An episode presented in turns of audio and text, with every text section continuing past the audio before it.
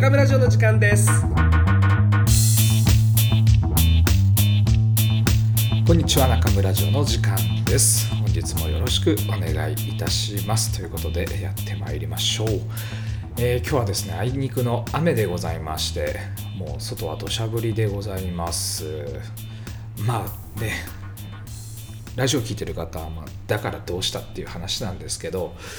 まあねもう雨が降るとこの時期花粉症ひどいんで、ま、多少助かっているっていうねな感じです。もうほんとここ23週間ぐらい本当にひどくて一番ひどい時は喉腫れ上がっちゃってで最初は扁桃腺が腫れたんだと思って病院に行ってですね、まあ、ちょっと喉が腫れましてって話したらですね、まあ、扁桃腺じゃなくてこれなんか粘膜腫れてそこから広がってますねっていうことでもう花粉症で初めて鎮痛剤もらいましたね。痛み止めをもらってもうそれ飲まないとこう唾も飲み込めないようなもう喉の腫れっぷりでですね、まあ、かなり応えました、まあ、そんなね花粉症のシーズンですが皆様いかがお過ごしでしょうか。えー、っとですね今日は何だろうな。まあ相変わらず何も決めて喋ってないんですけどパソコンが壊れたというかなんだろうなキートップって言ってあのキーボードの蓋？蓋じゃないのかな？あのキーボードのキーですね。キートップがですねスペースキーのところをもう激しく連打したのか外れてしまって、まあ、パカパカパカパカ、まあ、元に戻らなくなってしばらくそのまま使ってたんですけどもさすがにこれじゃまずいなと思って、えー、修理に持って行ってですねビックカメラさんで岡山ではあの Apple Store がないんでビックカメラが代わりになんかそういう窓口になってやってるみたいでですねそちらに持って行って修理をしていただいたんですけどもともとなんかそういう不具合があるモデルらしくてモデルらしくてですね僕の使ってるパソコンはですねラップトップが MacBook Pro 13インチの2016年製のものを使ってるんですけどなんかリコールが出てたみたいでなんか無料で交換してもらいましたけどもともと電話で問い合わせしてアップルに問い合わせ問い合わせ今日もね相変わらずよく噛んでいきますけどアップルの、えー、修理電話で問い合わせしたところですね最初4万いくらぐらいって言われてたんですよね。まあ、引くほど高えわっつって買った値段が17、8万ぐらいだったかな。なんか20万弱ぐらいだったような記憶が、しばらく前なんで忘れちゃいましたけど。で3年2年3年ぐらい使ってキーボードの、うん、スペースキー外れただけで4万とか。いやなえるなこれと思ってもうメルカリ行きかなとか思ってたんですけど。まあダメ元で持ってったらですねこれまあリコールの対象なんで無料で修理できますよとかってもうあっさり解決してしまってですね。なんかほっとはほっとしたんですけど電話口の、うん、方僕シリアル番号も言ったし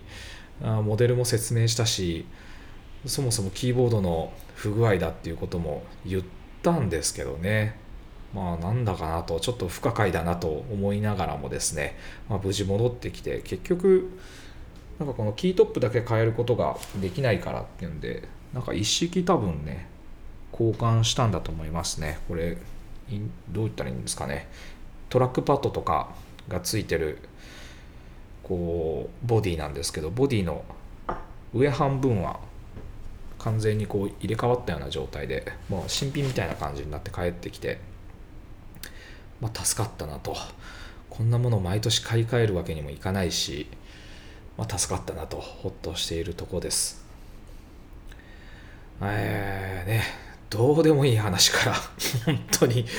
本当どうでもいい話から入っちゃいましたね。これつながっていかないな。つながっていかないな。ジングル流しちゃおうかな。ジングル流しちゃいます。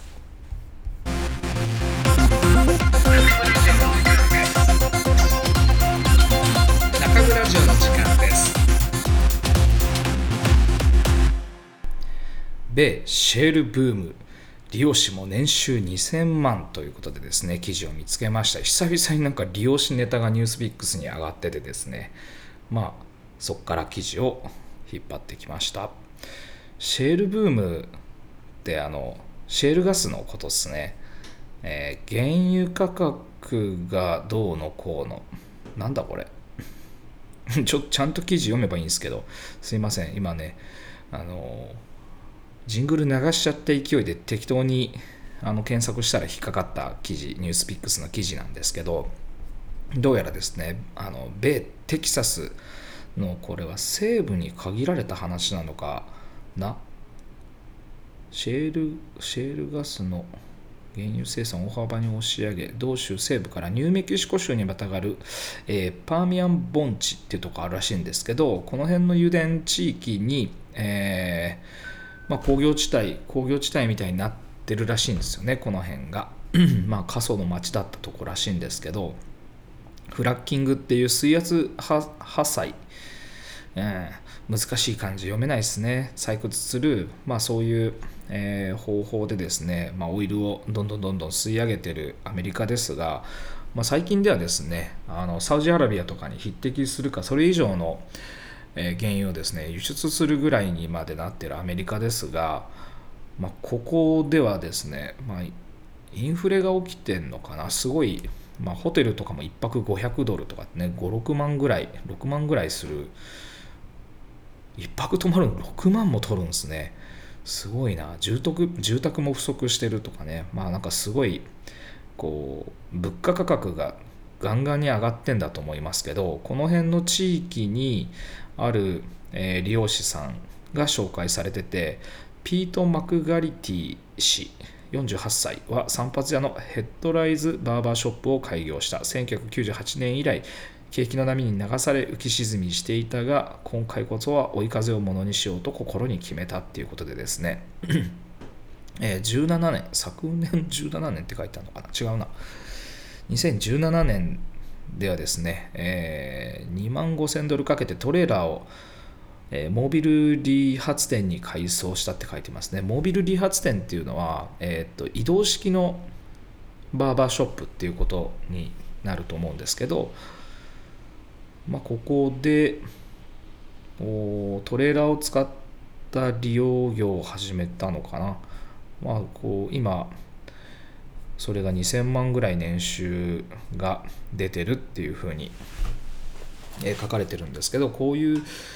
うん景気が良くなる前っていうのは25ドルぐらいでカットしてたみたいなんで3000円ぐらいですよねですが、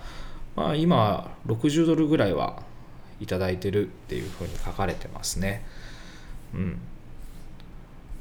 まあこれ物価が上がってるんで結局生活費とかも結構上がってるんで年収2000万ぐらいになっても、まあ、結局なんかこうねコスト的にはいろいろかかってんじゃないかなとか思ったりしますがどうなんでしょうね。まあ、利用者の年収が上がったよっていう話というよりはうん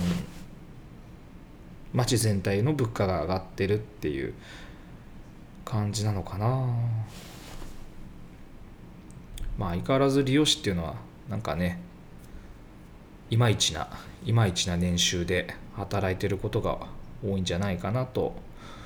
思います。2019年3月の2日の記事今月の頭ぐらいに出てた記事みたいですね。どうですか皆さん年収上がってますでしょうか？ちょうどえー、確定申告個人事業主がね95%近くあるこの利用業では、まあ、大半の方が昨年の年収を確定させてですね、まあ、申告して消費税払ったりあ払ってないかな。大半は払ってないかもしれないですけど消費税とかね、えー、所得税とかをね支払ったんじゃないかと思いますけどまあおかげさまで僕もですね支払いして決済しましたけどうんありがたいことにですねもう現金すっからかんになくなりましたね。もう本当に始まったばっかりというかまだね4月なんですけどこんなに現金枯渇したらまずいだろうっていうぐらい困りますよね税金高いと。なかなかやってらんねえなっていつも思いますけどまあ仕方ないですね。もうこればっかりは逃れようのないもう義務。あこれに丸丸め込まれるの本当ね頭くるんですけどまあしゃあないですね。正当正当なやり方でなんとか商売を続けていくためにはですねやっぱ払うもん払っていかないともうどうにもならないんでもう逃げようもないしまあ逃げたっていいことないしっていうんで、まあ、やってます。うちはキャッシュレスに完全になってて現金の決済を一切行わないので、まあ、売上ごまかしようがないんですよね。もうきちっと皆さんからいただくもんいただいて払うもん払ってっていうやり方をあの貫くスタイルで、まあ、普通そうだと思うんですけどやってますがですね、まあ、このラジオ何回か聞いてたり YouTube 見ていただいてる方なんかはご存知の方も僕が喋ってるの知ってる方もいると思うんですけど利用業はその95%ぐらいが、え、個人事業主でやっていて、え、この中央値平均的な個人事業主の年商、えー、と売上ですね年間の売上っていうのが700万とか900万とかねの間900万もなかったと思う。いくらだっけな、まあ、700とか900とかなんかそんな数字だったと思うんですよ。で、えー、所得がですねこう純利益ですね利益の部分が120万ぐらいとかで申告出てるのが中央値なんですよね、まあ、生活できるわけがないっていうね。これま何やってるかっていうと皆さん脱税をやってるっていうのがねもうあからさまに分かる数字になってるんですけどもうね脱税してたって生活なんか豊かになるわけがないじゃないですか。ね、もう脱税するぐらいだったらもうちょっとねもうコカインでも売ればいいんじゃないっていうね仕入れができないかもしれないですけどもっとねもっと犯罪するならもっとねアグレッシブな犯罪に手を染めてでも稼いでもいいんじゃないかと思いますけどまあそういうわけにもいかずなし崩しなんとなく売り上げをごまかして過少申告し、えー、経費の中に生活費をぶっ込んでで所得を圧縮して、えー、所得税を抑えていこうと、まあ、保険料とかねその辺にも響いてきますからね。保険料健康保険料とかあとは年金の、えー、免除を受けたりとかですね、まあ、そういうことをやってるっていうのがこの業界の実態なんじゃないかと思って。まあそれをねぶつくさぶつくさなんかねそんなの良くないからやめましょうみたいなね活動僕がやりたいわけじゃないので、まあ、それはねそういうことやってても豊かにはなんないですよっていうことをねまあこう喋ってるんですけど最近ね YouTube 全然更新してなくて、え、ここ4週間で僕が更新してる動画って9本ぐらい8本だっけな。なんか8本とか9本とかそんぐらいしか僕更新してないんですよね。3月。まあお察しの通りですね。もうバタクソで。バタバタじゃないですね。もうバタクソでしたね。嫌になるぐらい。もうなんかこの忙しさとかも別にこう急にお客様が増えてとかなんか受注がすごい増えたとか。かそういうことじゃないんですよね。結局僕の時間の管理が下手すぎてやんなきゃいけない仕事を一箇所に固めすぎた結果ですね。まあそういったことが起きてるわけですよ。まあ本当にね普段偉そうに時間を管理しろだとかね、まあ、言ってる自分がもう一番ここに来てもうやらなきゃいけないことも手につかないっつってね。ただ優先順位つけてやっぱやんなきゃいけないんでやることやっていくためにはですねやっぱその優先順位高いもんから進めていくとやっぱ YouTube とかこういうラジオとかがね割を食うわけですよ。でやりたいことの順位で言うとこれ相当高いんです。YouTube とかラジオとか僕もっともっとやりたいんですよね。ただやっぱねや楽しくてやりたいこととやらなきゃいけないことの優劣ってやっぱやらなきゃいけないことが優先じゃないですか。これはもう何も利用者じゃなくても一般の方たちも一緒だと思うんですけどやっぱライスワークが優先されるわけですよ。わあもうねこんなことをねずっとやってたらストレスで死ぬぞっていうふうに僕は思いますがなんかそんな愚痴をですねこの間お客様と喋って僕はもうこのこんなやりたいことだけやりたいんですとかっつってね息巻いてたんですよね。やりたいことやってもうなんかやりたくないことは一切やりたくないんですとかって自由になりたいんですとかって息巻いてたらお客様ボソッと十分自由そうに見えますよって言ってね言われたのが印象的でしたね。でまあ確かにと思って、まあ、オープンカーで YouTube の動画撮ってるやつなんて自由そうに見えるじゃないですか。でもなんかそんな自覚としてはねそんな風には思ってないんですよね、まあ、車室内暗いしせっかく開く車だから開けてあの地盤9割99割99割ねこうバカなわけですよ僕なんかは。99%自慢があったとしてもですねなんかもう楽しそうにやってないとやってらんないんじゃないかっていうね、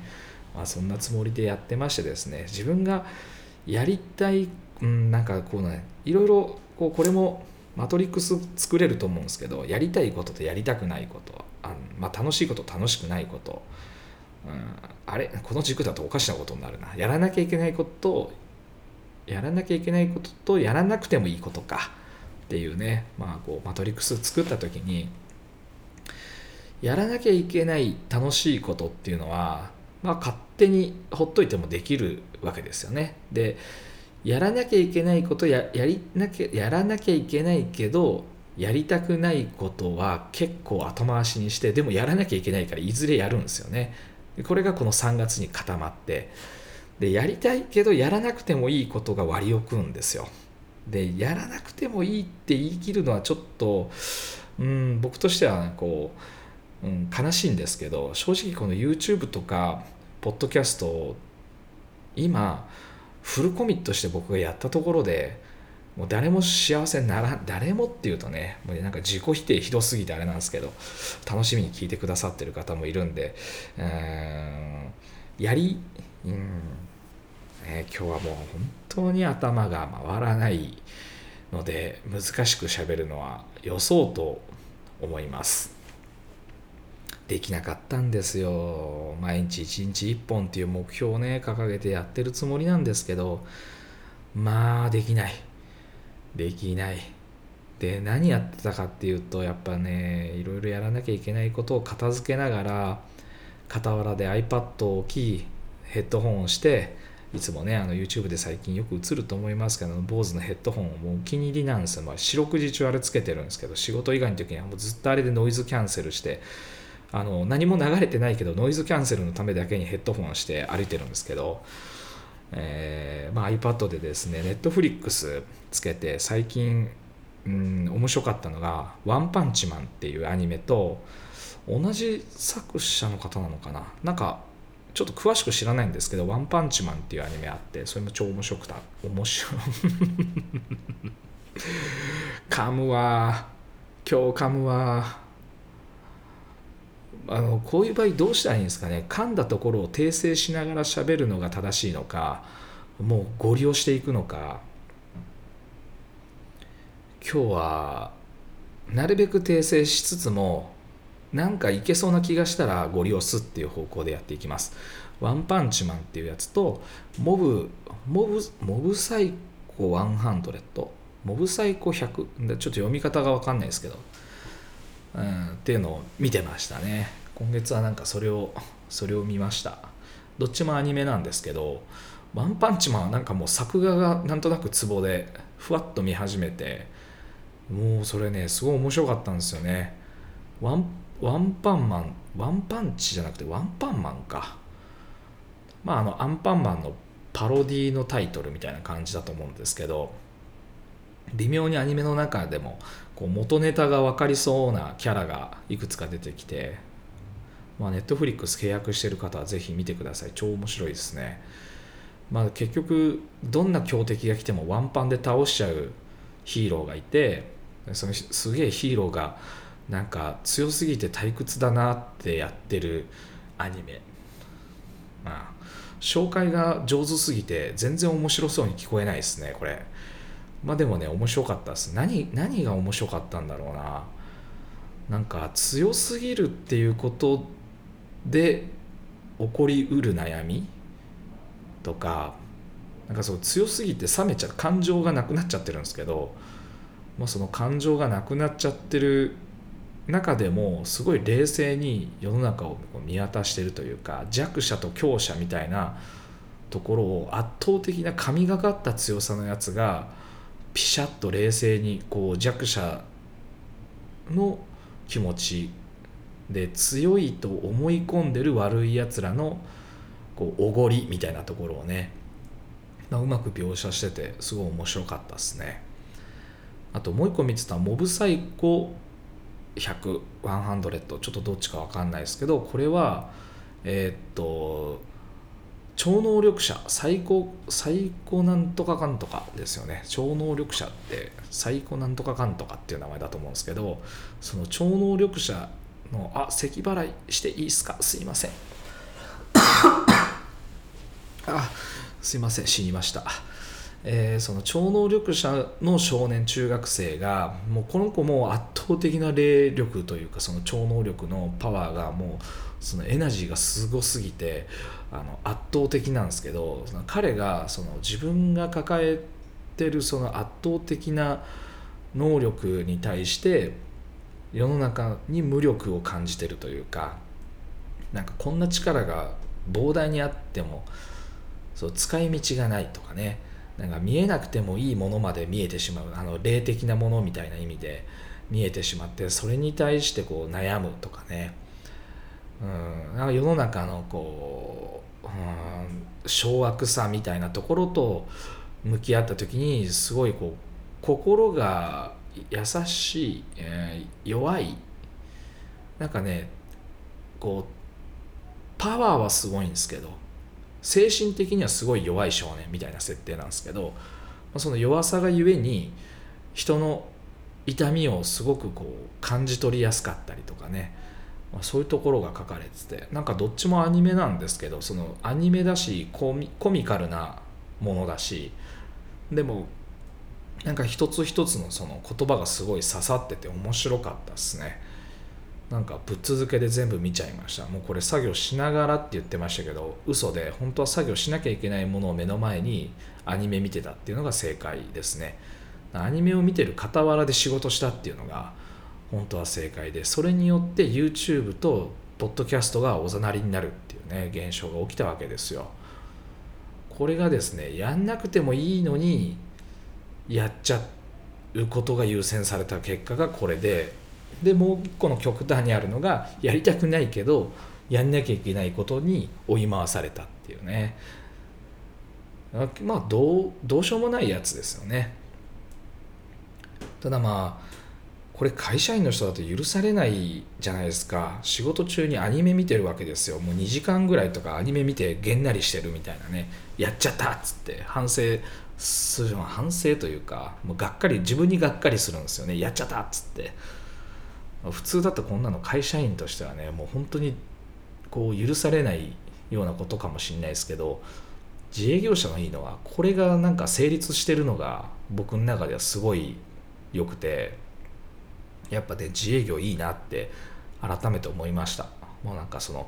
やんなくていいのにやりたいことが割と優先順位高く設定されてるこれはもう自分のモラルの問題なんですけどだから僕のモラルは低いんですよね。基本的に。その低いモラルを正当化するために自営業やってるっていうのがいいですよね。それが自由そうに見えてるんだと思います。え？自由そうにっていうか自由ですね。まあ自由なんでしょうね。結局僕は自由になりたい。でももっとなりたいですよね。もっとやらなくてもいいのにやりたいことに専念したい。専念したいんですけどそればかりやるともうクソガキじゃないですか。飯食えないわみたいなね。でまあそういうクソガキにはなりたくないわけですよ。だからやんなきゃいけないことも一応やるんですよね。一応ね。そういう人生。39歳。年号もあさって変わると言いますしまあどうかなというとこですね。最近はそんな感じでなんかだからやる気スイッチはオフってないんですけどこうみなぎるほどやらなきゃいけない何かっていうのに駆り立てられてなんかこう仕事をバカバカ片付けていくっていうターンではなくてこれはね花粉症が影響してるんだと僕はもうね解釈してて。毎年この3月とか4月5月ぐらいまで引きずるんですよね。前半の大事なところで大体ね僕トーンダウンするんですよいつも。すっごいねぐたーっと疲れてこう気だるい感じをね引きずっちゃうんですよね。だから鼻づまりとか寝不足とか。これはまあ寝不足、えー鼻づまりをすることによる寝不足。寝てる睡眠時間はいつもと同じぐらいなんですけど鼻が詰まってるとなんか寝れた感じが朝しなくて朝からすごいどんより疲れてて。その疲れをですね毎日毎日蓄積されていくとやっぱもうね2ヶ月3ヶ月継続するとやっぱ辛いですよね。で5月ぐらいにちょっと鬱みたいになるんですよね。季季節性のうつみたいな。もうダメだ死にたいなみたいな。そういううつっぽくなるんですけど毎年この時期になるとなってんのはなんとなくですよ。これはまああの何にも根拠みたいなものはないんですけどこれって花粉症でなってんじゃないかなと。だから僕の中では解釈としてはですね5月病っていうのは花粉症の影響だとね解釈しています。なんだ解釈していますとかでピシャって言いましたけどななんだそれっていうね話ですわ。今日もなんだそれっていう話を皆さんに聞いていただきながらですねすでに25分が経過しておりますがまあ答えは出さないですよ。何にも今日も答えは出さないです。なんかこう悶々と過ごしましょう。今日もねこのラジオいつ聞いてるか分かりませんけど今日も今日とて悶々とした日々を過ごしてるわけですよ皆さんも。巻き添え巻き添えにしていきますよ。覚悟はいいですか？皆さん巻き添えを今日もしていくんですよ僕は。皆さんを奈落の外そそこそこそこへ訂正していきますよ。夜寝る前ですか？おはようございます。起きてくださいよ。通勤中ですか？前見て運転しないと事故しますよ。ねはい今日はもうこの変なテンションでやってますよ。このテンションどっから来たんだろうな。今ね今の今までさっきまでですねこうラジオ撮らなきゃなやんなきゃなと思いながらですね YouTube 見たんですよね。あのもちろんこれは仕事終わってから見たんですよちゃんと今日はね。散髪は僕決まった時間に決まった方がお客様が来られるんでここはもうねビシッとやってるんですけどこれ利用者としてはですね割と真面目にビシッとやるとこはですねやっておりますがまあそう終わってちょっと一呼吸ちょっとだけ一呼吸入れてやろうと思ったら YouTube 見ちゃって。で F1 久々にねなんかお気に入りお気に入り入れてるわけじゃないな。なんかあなたへのおすすめみたいな感じでねよく分かってらっしゃる YouTube さん出てきたんであのポチッと押したらですねたまたまもうのっけからセナが、えー、亡くなるレースねあれがこう1900あれ何年だ、ね、もうかれこれ二十何年前のことなのかな？20年ぐらい前の話だと思うんですけど、まあ、出てきてですね、まあ、それ見てそのままなんかこう流れでこういろんなこうドライバーのこうオンボード映像とかね見ながらこう昔の V8 サウンドから、えー、最近のこうなんだっけな。あ名前が飛んじゃいました。ブーストブーストするやつ。あ名前が飛んじゃった。名前が飛んじゃった。えー、わ飛んじゃった。ブオーンブオーンっていうエキゾースト音がする。うんもうダメですね。今日はもう全然頭回んないんで、えー、F1 の話やめます。F1 の話をし始めたところでね結局ね僕その話のゴールがないんですよね。まあ、ただただ見たよっていうだけの話で、まあ、23本 いや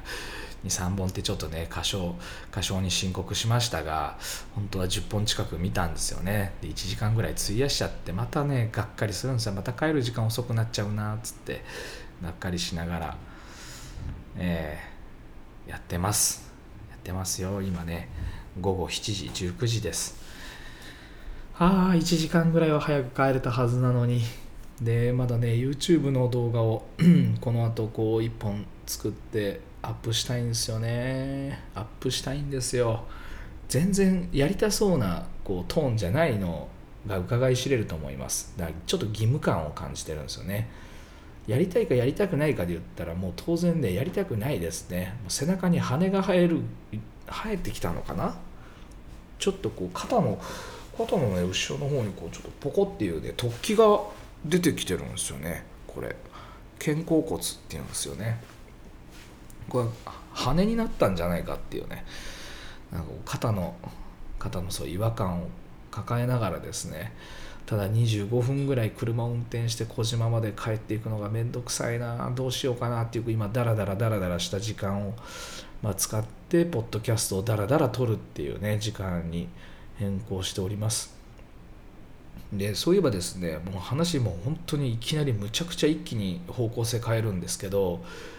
あのオーディオのインターフェースをですね最近またちょっと1個新調しましてまたあのお得意のメルカリでですねすげえ安く買えたんで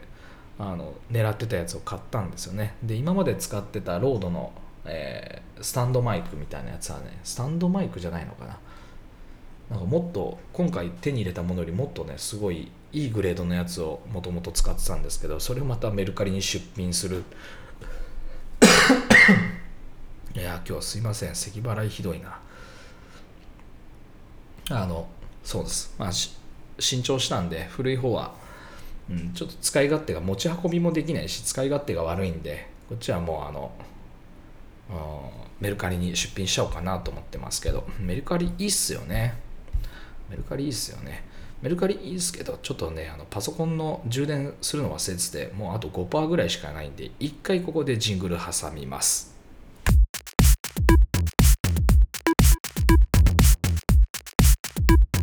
中村城の時間です。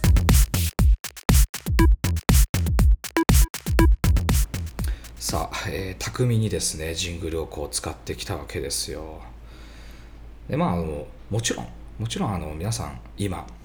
お察しの通りですね。僕はもうすでに、えー、さっきまで話してたことをねすっかり忘れているんですよね。何のことを喋ってたかなって今思い出しながらこうジングル流れてるのを聞いていましたがもうね思い出すことができません。でもちろんもう目の前にパソコン置いてるんで聞き直せばですねあそうだこの話をしていたなっつってね復旧することももちろん可能なんですけどやらないんですよね。そういうことは面倒くさいからやりません、えー、なのでもうまたこうね急角度に話を変えていこうかなとこうね無理やりこう次の話題に持っていこうかと思っていますがですね。えー、なんだろうな、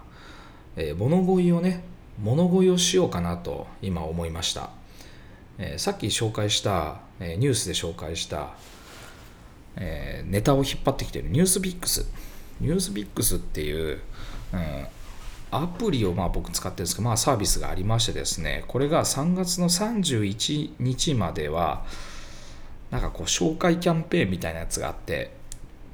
うゲップをね、もう咳したりゲップしたりひどいもんですけど、あの、えー、紹介キャンペーンをやってて、あの、ショーノート、リンクのとこに、えー、QR QR コードじゃないわ。URL を貼っとくんですけどこっから、えー、登録していただいた方はですね1500円分の Amazon ギフト券をもらえますよと。であのまああの物乞いなんでね。で僕にもこう1500円分の Amazon ギフト券が入りますよというのがなんかそういうのがありましてですね。プレミアムプランに10日間の無料体験後プレミアムプランを継続していただけいただけた場合に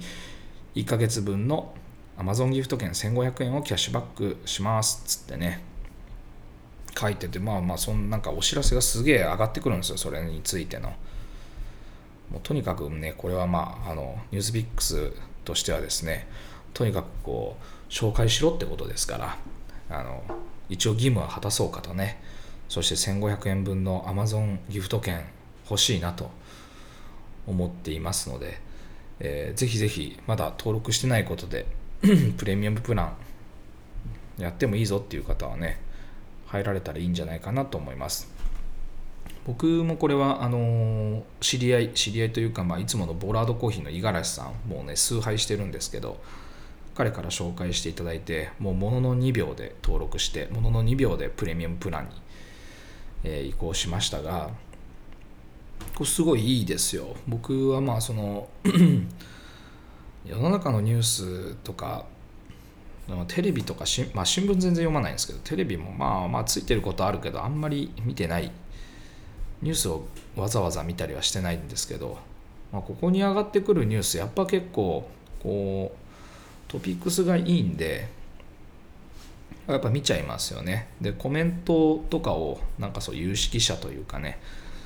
なんか適当なコメンテテレビのコメンテーターとかよりももうちょっと現場に近いとかなんか素性が割れててなんかこう結構しっかりコメント残してる人が多いので、まあ、見てて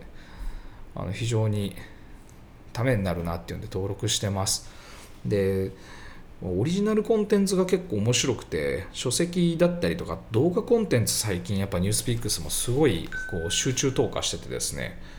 これ非常にいいですね。あこの動画コンテンツすごい見見てます。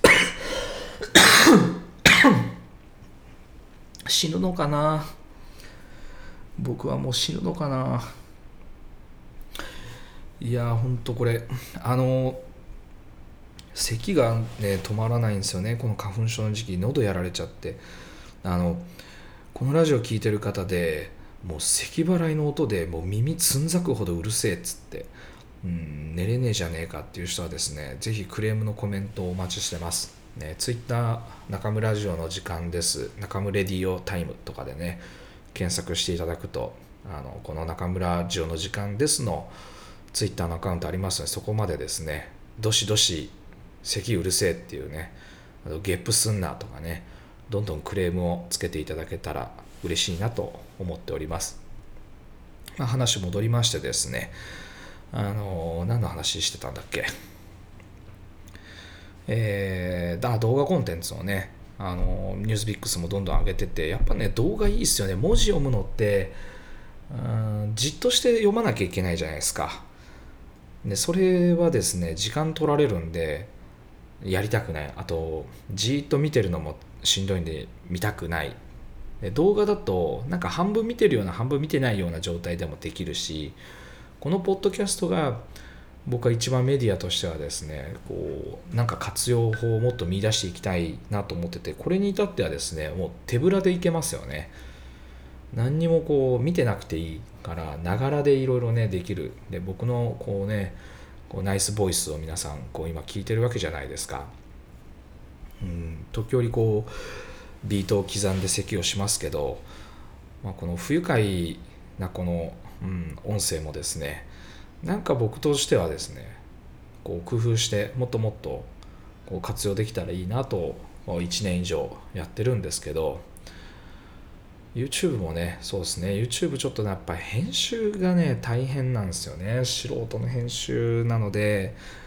サクサク終わらしたいんですけどやっぱなかなかそうもいかずね。文字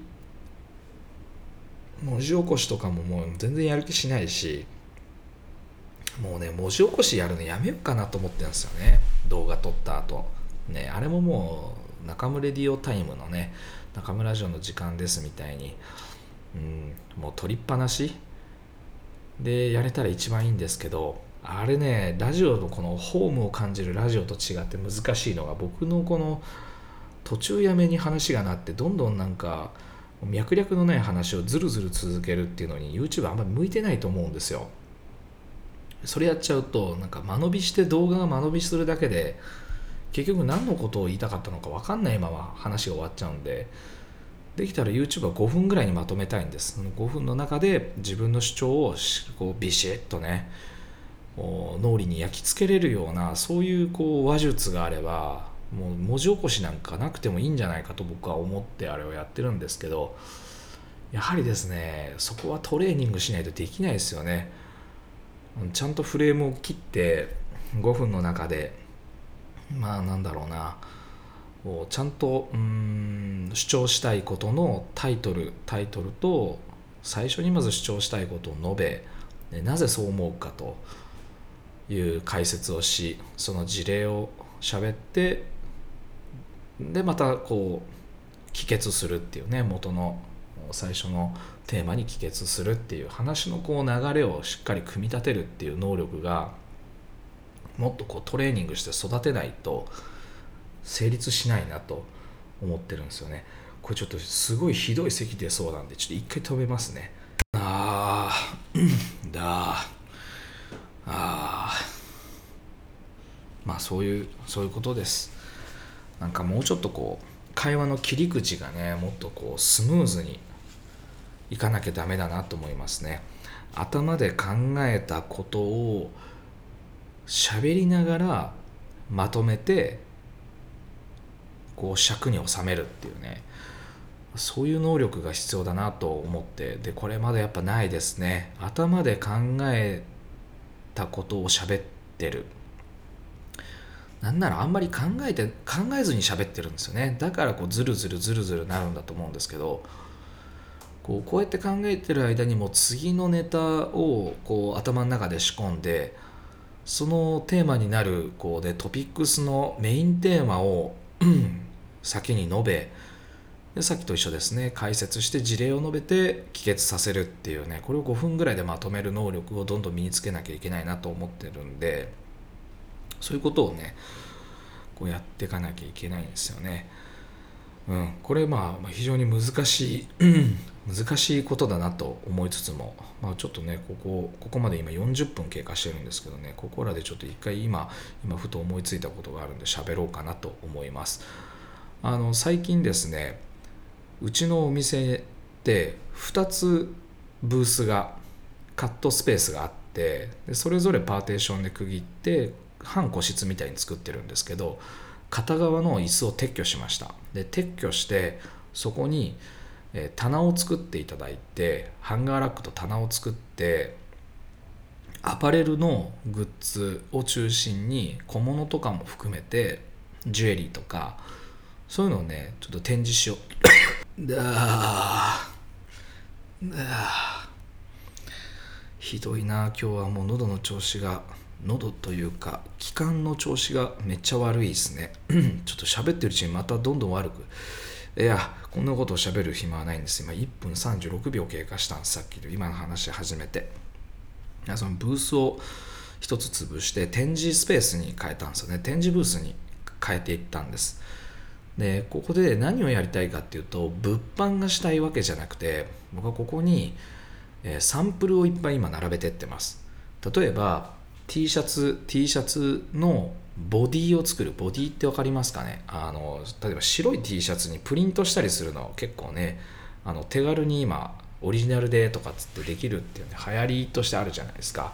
で僕あれオリジナルって呼ぶのすごいねこう苦痛なんですよね。すごい僕あれ抵抗感があってやっぱねオリジナルだったらボディを作りたいです。プリントなんてあんなのねシルクプリントなんか100均で買ってきた道具だって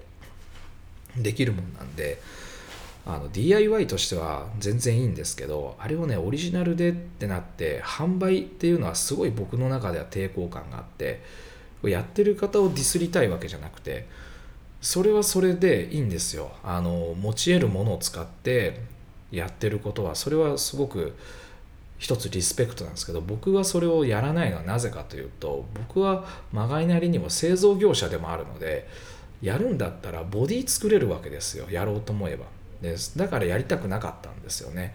でここに来てやっぱりそのボディ作りたいっていう気持ちとそれを作る背景とかそのクオリティとかっていうことに、まあ、一定の見込みができたんで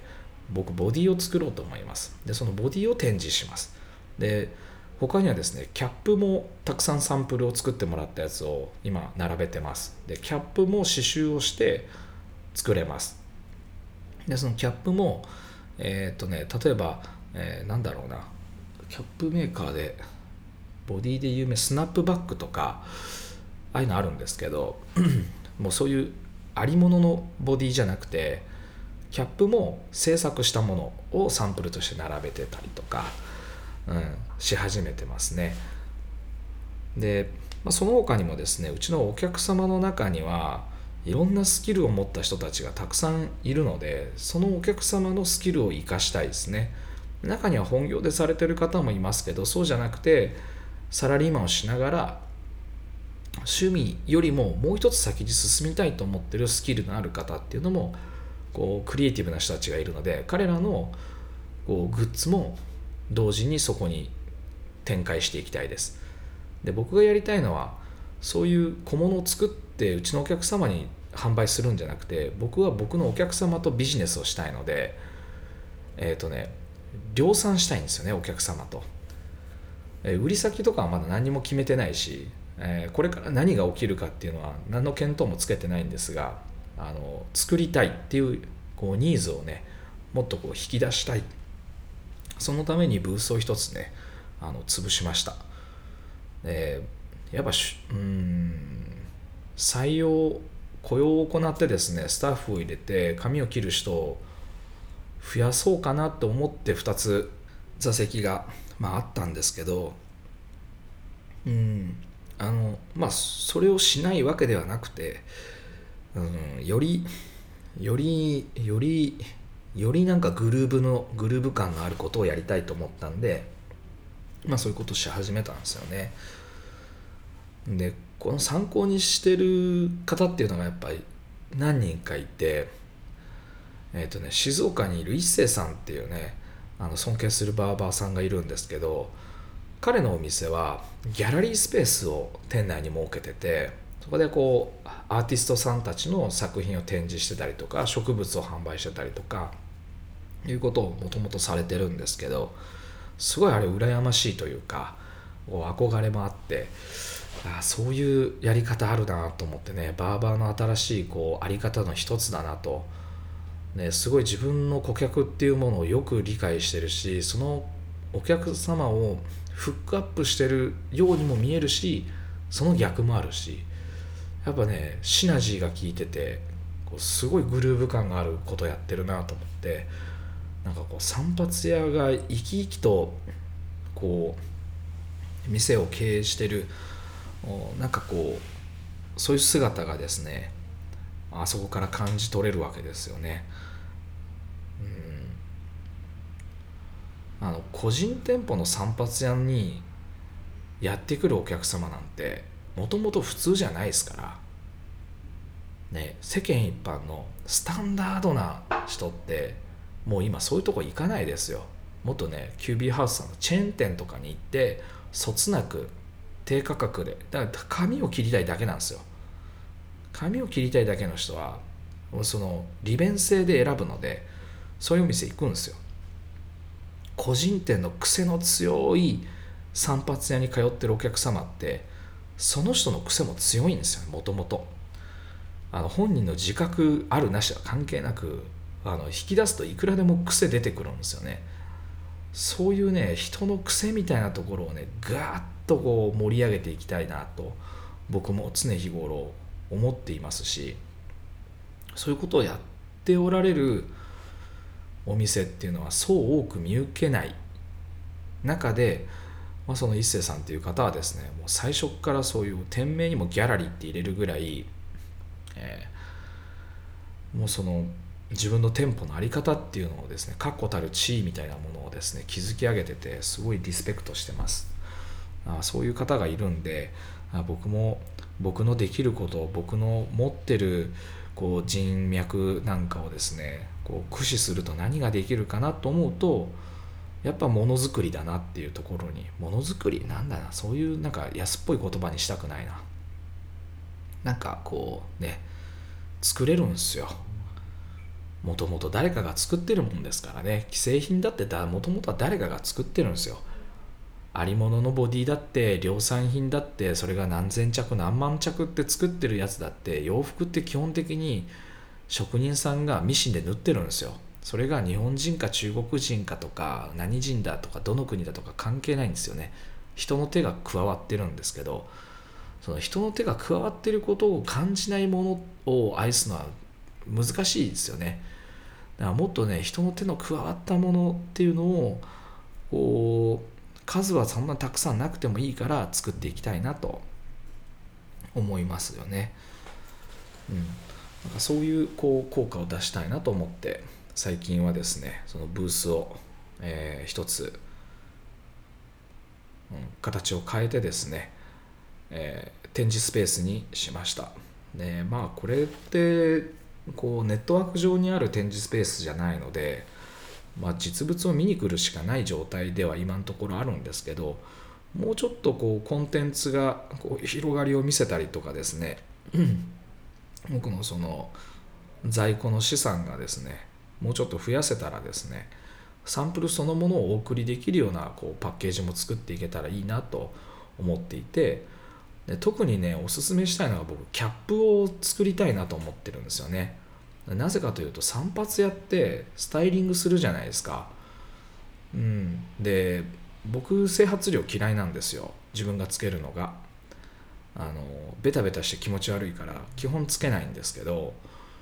うん。スタイリングしたい人ばかりじゃないですよね。で僕のお客様がどう感じてるかっていうのは、まあ、もちろんそれは人によって個々に違うんですけどやっぱね僕みたいな人多いはずなんですよね。煩わしいの嫌だなっていうね。面倒くさいの嫌いとかっていう人多分感覚的に似てる人が多いのでセットしたいけどなんかたまにでいいぐらいの人って多いはずでだからそんな時にねやっぱキャップっていいっすよね。で僕はもうキャップ好きなんでよくかぶってるんですけどこれ、ね、キャップのかっこいいのをね自分の気に入ったものをね作れたらまあ、もっといいんじゃないかなと。なワックスとかポマードとか、まあ、整髪料を僕は販売するのはもともとあんまり興味がないのでほとんどお客様に勧めることもなくて欲しいって言われればあのありますよってこれいいですよぐらいの勧め方しかしなくてこのヘアスタイルにはこういうの合うんでどうですかっていうようなことはねほとんど一切言わないってわけじゃないかもしれないですけどまあね1年に何回口にするかっていうと何回も口にしないですね。12回言うかどうかぐらいの、まあ、基本進めないです。だからもうほとんど売ら売れないし売らないって感じですね。あのあとまああんなのをこうぶっちゃけると賞味あんなもん売ったって何百円とかにしかならないんでもうね面倒くさいんですよね。あのアマゾンで買えばいいじゃないですかっていうのが。あ僕がこう現金も扱ってないから会計のやり取りがそもそももう今面倒くさいんですよ。であの細々した会計もお金をこうねいじりたくもないので、まあ、買う買って帰ったけどねよく請求してないことがあって。次の月とかにお客様の方からこの間の請求来てないんだけどって言ってねあの注意されるんですけどそれでもまた忘れてしてないみたいなね。もうしばらくすると忘れてるみたいなこともよく起こってて。できたらねああいうのめんどくさいんでもうねワックス上げたいですよね。あの使うやつを。これもうこれ使っとくととりあえずいいと思うんでっていうのをね切ったらあげるみたいなことを本当はできたら、うん、理想的ですね。本当ねお金のやり取りってめんどくさくないですか？なんかあんま気持ちよくないし。これは僕だけなのかもしれないですけど。なんかもらうのもちょっと気まずいし渡すのもなんかねそんな別にバンバン支払いしたいわけじゃないんで渡すのもなんかめんどくさいし生産性が基本的にないんでねあんまやりたくないんですよね。まあでもないとね困るわけで。もうお金はないと困るんであのその不要だって言ってるわけじゃないんですけどできるだけそのねこうやり取りを減らしたいんですよね。めんどくさいから、まあ、そういうことを考えるとですねもうあのああいう細々した小物とかをねちまちま売ってるのはもう非常にまず煩わしいなっていうのを感じるんでできたらあんまやりたくないしもう買うんだったら1ダースとかで買ってくれた方がいいですね、うん、1個や2個買われてももうめんどくさいっていうね。そんなことよりあのアフィリエイトとかで本紹介してるからそっちでこうなんか本買ってくださいってねしたらそしたら楽です僕もね。うん。まあとにかく楽がしたい。楽がしたいです。楽がしたいです僕は。もうめんどくさいことやりたくないです。いかにめんどくさくいいめんどくさいことをやめてめんどくさくない楽しいことを増やせるかっていうのを日々考えますけど、まあ、やっぱなんか楽しそうなことに手をつければつけるほどめんどくさいことがたくさんこうね、うん、またこうくっついてやってくるっていうね。でまたその中からこうそぎ落として本当に必要なものだけにしてできるだけ必要じゃないものやんなくてもよくて面倒くさいことはやらないっていうね。ことを本当に一生懸命一生懸命やっていますが、うん、時間がね大事ですよね時間が、まあ、時間をね確保するためになんかこう日々工夫していますが3月はやっちゃいましたね。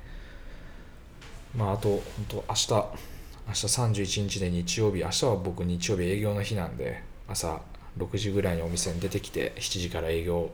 始めて、え、12時に店閉めたら、今度そこから棚卸しをしてですね、まあ、もう今だいぶ在庫がはけてるんで、棚卸しもあの数少なくて済みますけど、まあ、在庫の管理してっていう感じですね。うん。まあ、基本ワンオペなんでほとんどのことがで最近奥さんがあのウェブサイトウェブサイトじゃねえな、えインスタグラムの更新とかをあの一生懸命やってくれてるんでワンワンオペプラスプラス1ぐらいに、ね、なってますけど、まあ、すごい奥さんのおかげで3月はでも本当にねスムーズにことが運んだところもあって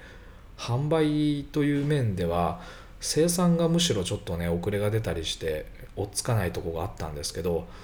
あの生産が追っつかなかった理由も奥さんが想像以上にいい働きをしたことで販売が増えたんですよね。販売が増えたことで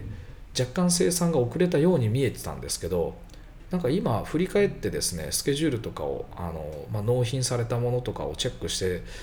あの納品物とかの数と照らし合わせるのに資料用意してたらですねま言うほど遅れてないですね。1週間ちょっとまあちょっとなんか若干ごたごたした部分もあるんですけど基本的にはなんかいつものペースよりもずっといいこう状況で回ってたんですけど納品がまあ遅れたりしたのはむしろ販売が伸びすぎたせいだなっていうところがあって、まあ、これはもう本当にねひとえに奥さんのおかげだなと思っておりますね。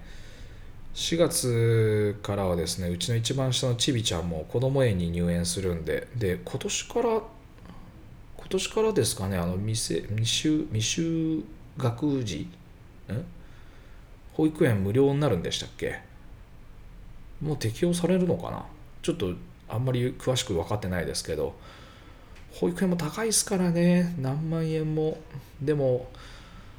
僕が払う時には高いなって感じますけどやってくださってるあの保育園のね先生たちのやってることを見るとむしろ安いですよね。これもまあバーバーでもよく起きる現象じゃないですか。払う側は高えなと思ってるけどやってる側はこんな仕事安いなっつってね悩んでるみたいなね同じ現象が起きてるような気がしますよね。でこれはなぜこんなことが起きるのかっていうと僕が貧乏だからですよね。で貧乏っつってもいろいろありますけど、まあ、やっぱね単純に稼ぎが足りないんですよ。だからサービスに対して割高感を感じてるんですよね。本当はすごいいいサービスを受けてるはずなのにそれに対してねちょっとこうねおお腹痛いってなるのはもう基本的に自分の稼ぎがないからですよね。足らないんですよ。全然足りてないんですよね。でなんで足りてない状況が起きるのかっていうとやっぱ時間の効率が悪いんですよ。非常に悪い。時間の効率が非常に悪い。でその時間の効率とそのお金の関係っていうのはもうちょっと僕は理解を深めなきゃいけないなと思って今年クラブリングをまあ今年っていうか毎年作ってるクラブリングはですねモチーフが、えー、テーマが お金と、えー、時間なんですよね。でリングの中央に砂時計のこうモチーフを作っていただいてでサイドにライオンとあと年号を毎年入れてるんで年号が彫られたアラベスアラベスクの模様のこうリングを作っていただいてこれ今回のやつめちゃ出来が良くて今までのもすごい気に入ってたんですけど今回のちょっと今までの中でも僕の中では一番こう何もかもがカチッとはまってグッときててめちゃかっこいいんでまあ、これはですねクラブメンバーのうちのお客様ですね顧客の、えー、散髪屋に来てる顧客の皆さんはですねあの購入することができますのでもし聞いてる方でも見てみたいなっていう方は是非店頭でチェックしてみてください。このリング作ってんのもうちのお客様ですね。はい。もう僕は基本的にもお客様によってお客様に食わしてもらいながらお客様を使って商売をしてでお客様に知恵をいただいてっていう感じでうん、すごい僕の中ではあのうちに散髪に来てくれくれてる皆さんはですねあのまあ何でしょうね。神のような存在に本当どんどんなってってますよね。お客様は神様ですってもしかしたら本心で言い始める日がもうすぐそこにあるような気がします。昔はねそのお客様は神様ですなんていうのはね詭弁だって言って憤ってたこともあってお客様と僕は対等なんだっつってね対等なトレードをするんだみたいなことをね言ってこうねやってたんですけど最近はねもうなんかすごいこう脱力して寄っかかってますよね僕が。まああの頼りにしてますっていうまあそういうスタンスがあの非常に強くなってきてですね、まあ、そればかりじゃいけないですけどね。僕もお客様に何か与えていかなきゃいけない。その髪を切ってる髪を切るなんか当たり前で、うん、髪が切れる切れないとかっていうのはねもう全く人間関係においてそんなものは何のスキルにもならないですよね。あこれはもうモブ最高100 100わかんないですけど、まあ、そのモブモブっていう主人公がいるんですけどモブが持ってる超能力とそれは一緒だと思うんですよ。足が速いとかね勉強できるとかとそれ一緒だと思うんですよ。髪が切れるっていうのは。それそのものにあんまりね価値はないし意味がないと僕は思っててそうじゃなくてそのその看板を掲げたことで来てくださった方知り合った方と共に何かこうね人生を同じこうたまたまこの時代に同じ時代に生まれて同じ地域に過ごして同じ年齢ぐらいで僕のターゲットっていうのはお客様っていうのはなんかこう近しいそういうこうマインドだったりとかねなんか思った人たちがこうグッと集まって凝縮してどんどん今ね濃縮濃縮してるんですよね。だからこのあと僕はもうこの濃縮したものはアトミックですよね。バーンとこう核爆発のようにですね。あのなんかこうやっていきたいですね。はいというわけでもうね話も死に滅裂になってまいりましたので、うん、今日はこの辺で終わりましょう。さあ音楽がねどの辺から流れてきてんのかちょっとね後で編集するんで分かりませんが、えー、もうこれ以上ズルズル喋らないようにいきたいと思います。まあ明日営業だからな。なんかなんかまだちょっとこうオフになりきらない自分がいます。しオフにしちゃダメなんですけど。あの休み前だともうちょっとねオフな感じでこうピースっつってね終わりたいんですけど。今日は若干まだねオフにせず自分の中で自分の中でまだこう熱をね帯びたまま終了したいと思います。何言ってんすかね。もうだいぶ壊れてきたな。はい。もう鼻が鼻が垂れてるんですよ。今。ひげに鼻がついてますけどね、まあ、見えないだろうと思ってね。ティッシュティッシュ丸めたやつを片手に。うん。はい。さよなら。また次回お会いしましょう。ありがとうございました。ありがとうございました